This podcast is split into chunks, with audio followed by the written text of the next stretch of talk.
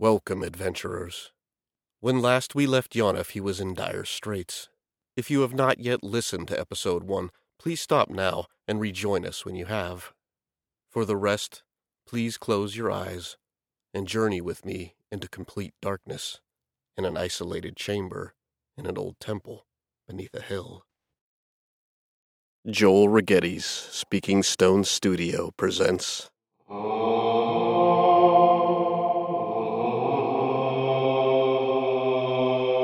Tales from the Dungeon.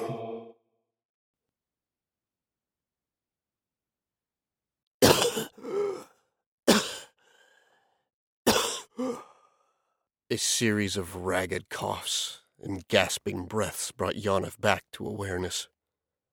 He continued to lay slumped over. The truth was, he was not sure he had the remaining strength to sit back up. As he lay feeling his breaths pass quickly through his lungs, he imagined that he began to see a greenish light somewhere in front of him. It gave Yonif the impression of a mist, though surely it was not real, but more likely a trick of the eyes so long deprived of light. I always imagined the final light would be white, Yonif pondered with a removed consideration. The illusion of the green light began to become more intense, and a sense of chill fled momentarily from his body. There was a small passage of time, and then the sound of the hobgoblin grunts came into focus. They suddenly became louder, clipped, and abrupt. Something in the back of Yonif's mind registered this sudden change in patterns as the difference between normal talking into that of panicked shouts of fear. This was quickly followed by what sounded like metal being dropped, and then the quick retreat of noise altogether. In a moment there was complete silence. Yonif's ears strained to hear something, anything at all, his complete sense of isolation rushing into him, and then a chill like ice water was filling his veins.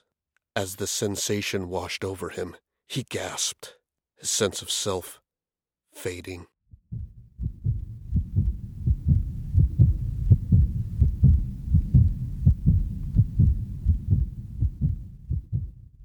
Yonif stepped quietly through a doorway which stood open, torch held aloft in front of him.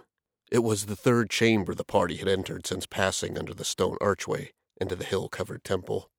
Each chamber had taken them in a direct line deeper under the hill. Standing just past the door, Yonif held the torch up higher still and outward, pivoting slowly. He tried his best to get the torchlight to encompass as much of the newly entered room as possible. Despite his efforts, the light did not reveal the size of the room, but instead it made an arc of light that spread out before him on the stone floor. The wall just behind him disappeared into the darkness to his left and right. Yonif paused now to listen. For the briefest of moments he thought he heard some scraping or scratching of movement from beyond the light to his right. Yonif closed his eyes and focused all his energy on listening to see if the noise would repeat. Something brushed against Yonif's right leg. His eyes snapped open, his arms speeding to unfurl his axe, his vision darting down only to fall on Snare, who was pushing silently past Yonif, dagger drawn. Snare paused a few steps past Yonif, turned to look at him, shook his head in some form of disapproval, then turned away and continued to head into the room. It took an immense amount of will not to throw a curse or kick after the irritating little thief. But Yonif forced the calm he did not feel on himself, and waved for Orteval and Alarian to follow them into the room. Yonif moved another ten paces into the room. Snare was ahead of Yonif and to his left, examining an old stone pedestal which had long been toppled. The hairs on the back of Yonif's neck suddenly stood on end, and he stopped, quietly drew his axe, and again faced the darkness of the right side of the room. Alarian was approaching as he did this, map held in hands, but lifted his head and slowed as he saw what Yonif was doing. Orteval, just a few steps through the door, stopped in place, considered Yonif for a second, and then also directed his attention to his right while he slowly readied his shield and mace. They all stood motionless for half a minute or more.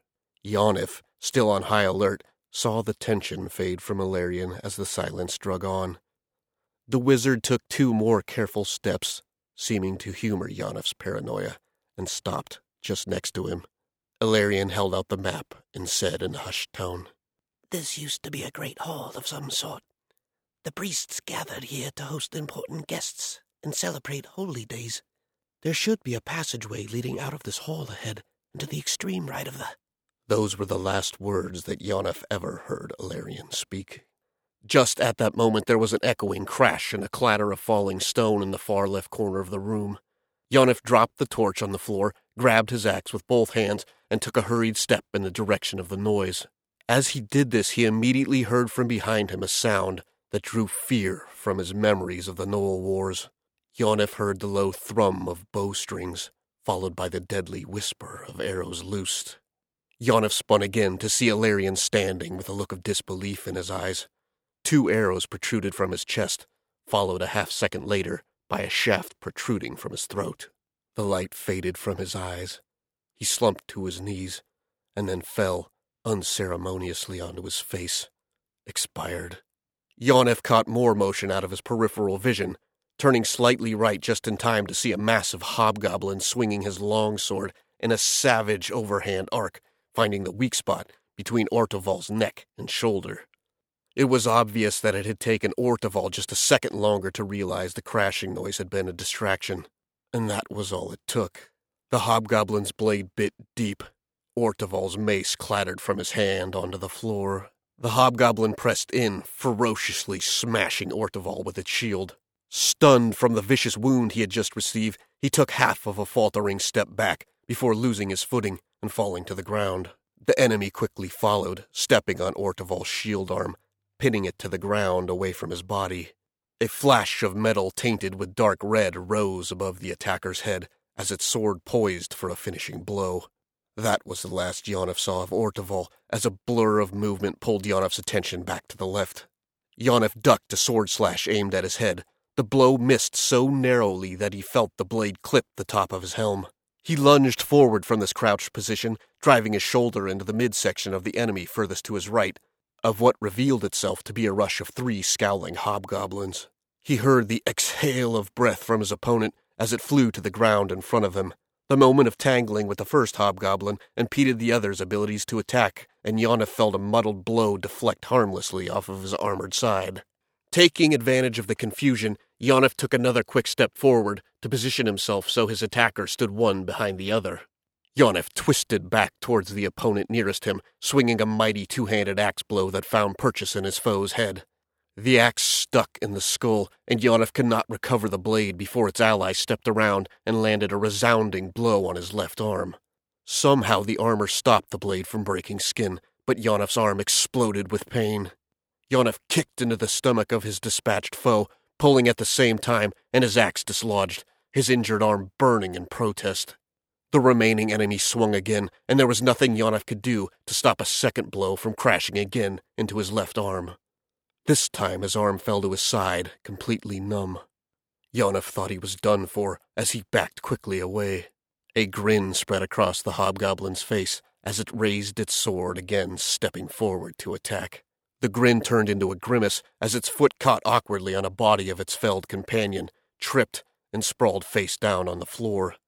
Dazed, the enemy struggled to recover, but before it barely had a chance to move, Yonif stepped forward, swinging a ferocious one handed blow that struck at the base of the neck, burying the blade. This time, Yonif made no attempt to remove the axe. Instead, he swung toward the sound of footsteps coming from behind, making a hurried attempt to draw his short sword. Before the blade was but halfway from its scabbard, Yonif could see it was too late. The hobgoblin he had knocked prone earlier was bringing a two handed sword blow down at his head. A whistling noise, and a gust of air passed just over his shoulder. A dagger struck his opponent in the eye. The impending sword strike lost much of its strength, but did careen hard off Yonif's helm and into his shoulder.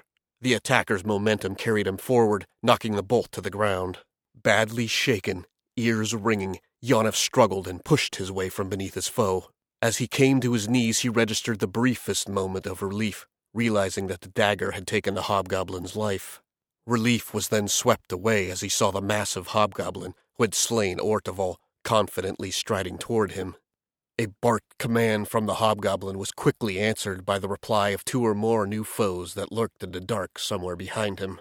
Yonif pushed himself to his feet and ran. As he ran, he swiveled his head from side to side, searching for his remaining companion. Snare! He called.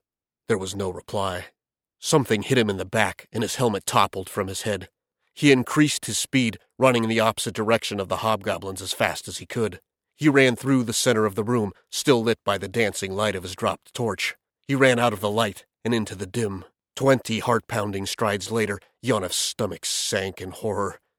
He had come to the corner of a room. He was trapped. He turned back towards the room's center. Torchlight and guttural voices slowly approached. He spun back to the corner.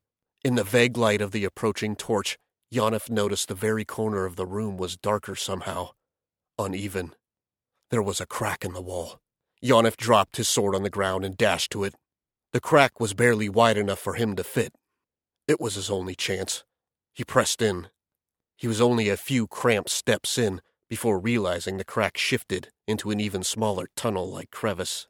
Left with no other option, Yonif shoved his head and shoulders inside the crevice and pushed. He squeezed forward in the darkness. Another push and he stuck for a moment, his right leg splayed out behind him. Muffled but excited shouts of alarm came from behind. An unbelievable searing pain burst from Yonif's trailing foot. He screamed, wiggled, and clawed with his good arm. A surge of movement, and he slid forward a little. Another scream, and he moved forward just a bit more. All thought left his mind. Like a trapped animal, Yonif clawed, crawled, and struggled into the suffocating darkness.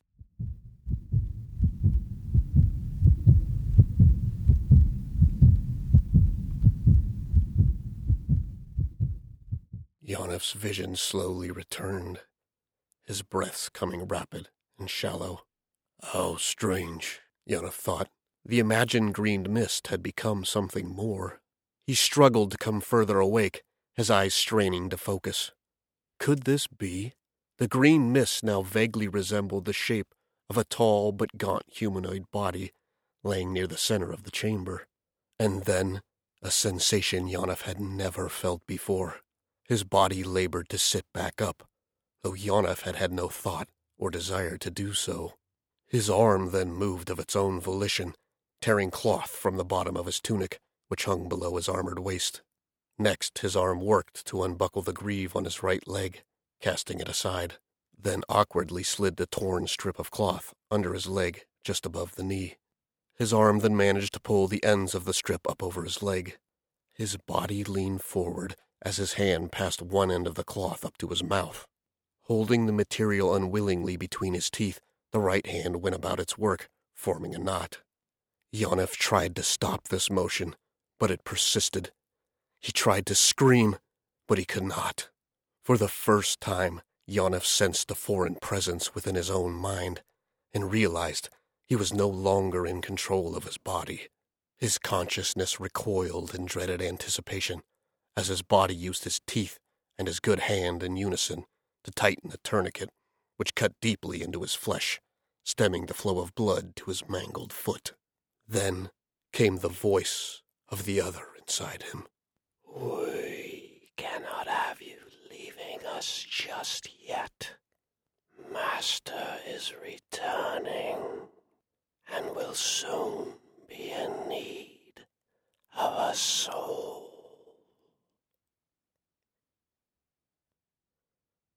So ends the tale of Yonif's fate.